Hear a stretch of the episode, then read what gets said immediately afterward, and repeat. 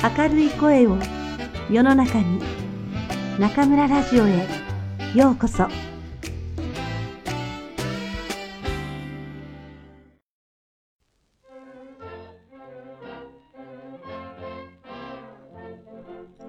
皆さんこんばんは。今夜も中村ラジオへようこそ。私は当ラジオ局のディスクジョッキー中村です。皆さんにとって誕生日はどんな日でしょうか？嬉しい日ですか？家族や友達と大いに祝う日ですか？それとも心静かに迎える一日でしょうか？異国で暮らす私にとっては、誕生日は一年を振り返り、無事に過ごせたことを感謝する日になりました。今日にがつみっかは私の誕生日です。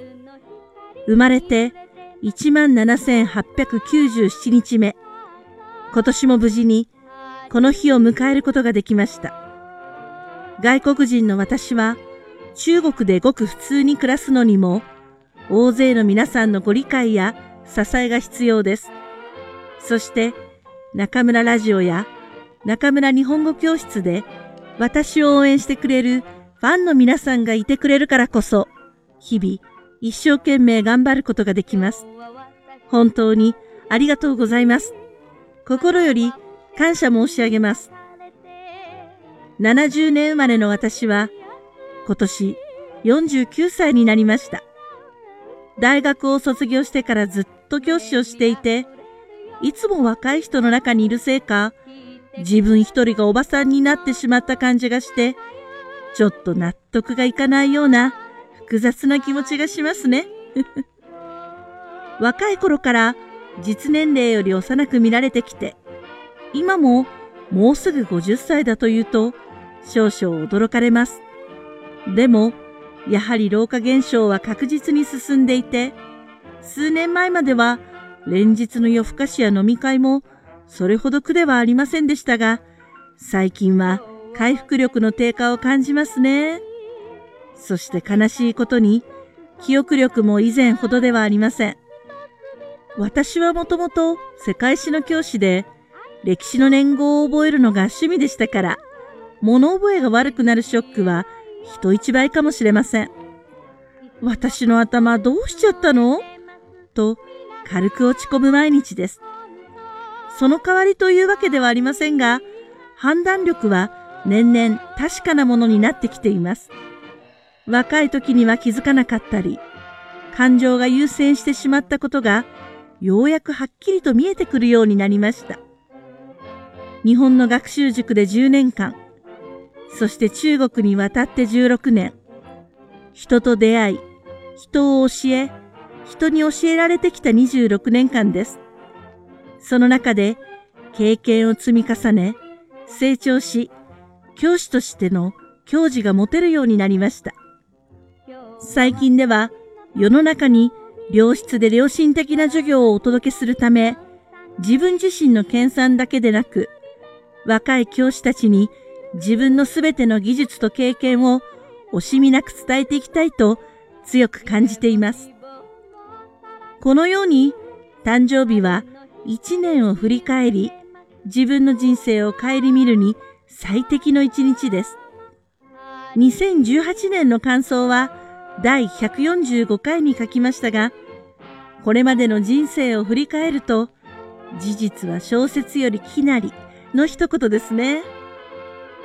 じゅうはっさいの誕生日、大学受験の帰り道、私は新宿で占いをしたんです。そこで占い師にふたつのことを言われました。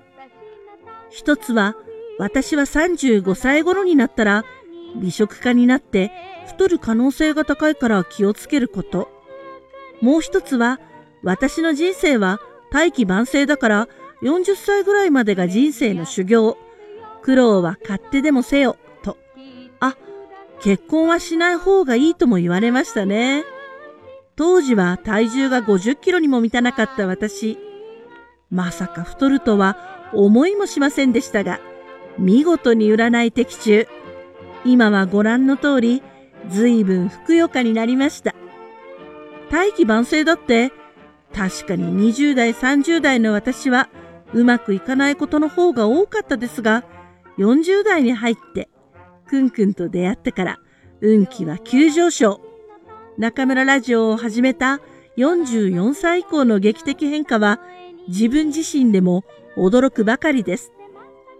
それからよねんまえにある大層有名な風水師の方に占っていただいたところ、私の人生は十神生財、大器晚成で、教師は転職、笑ってしまうのは結婚以外はすべてよしでした。結婚しなかったことは私の人生最良の判断だったのだとつくづく納得してしまいます。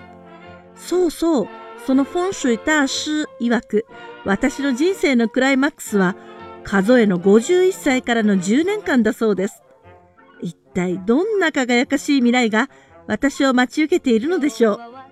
今からワクワクしています。何かの本で読んだことがありますが、人の想像力や信じる力はかなり強いエネルギーを持っていて、何事も楽観的に積極的に挑戦していくと望みは叶うそうです。皆さん、私の人生はこれからが本番。世の中に明るい声をどんどん届けていきますから、ぜひ中村とくんくんと一緒に素敵なじゅうねんかんを過ごしましょう。応援どうぞよろしくお願いします。あさっては春節。時代の波にさらされながらも、中国が一年で一番中国らしい日。私にとっても自分の中の中国愛がさらに深まったと感じる日。今年もくんくんのご実家にお邪魔して、美味しくて人情味たっぷりの中国式年越しを心ゆくまで楽しんでいきたいと思います。皆さんもどうぞ良い春節をお迎えくださいね。それではまた次回、ここでお会いしましょう。おやすみなさい。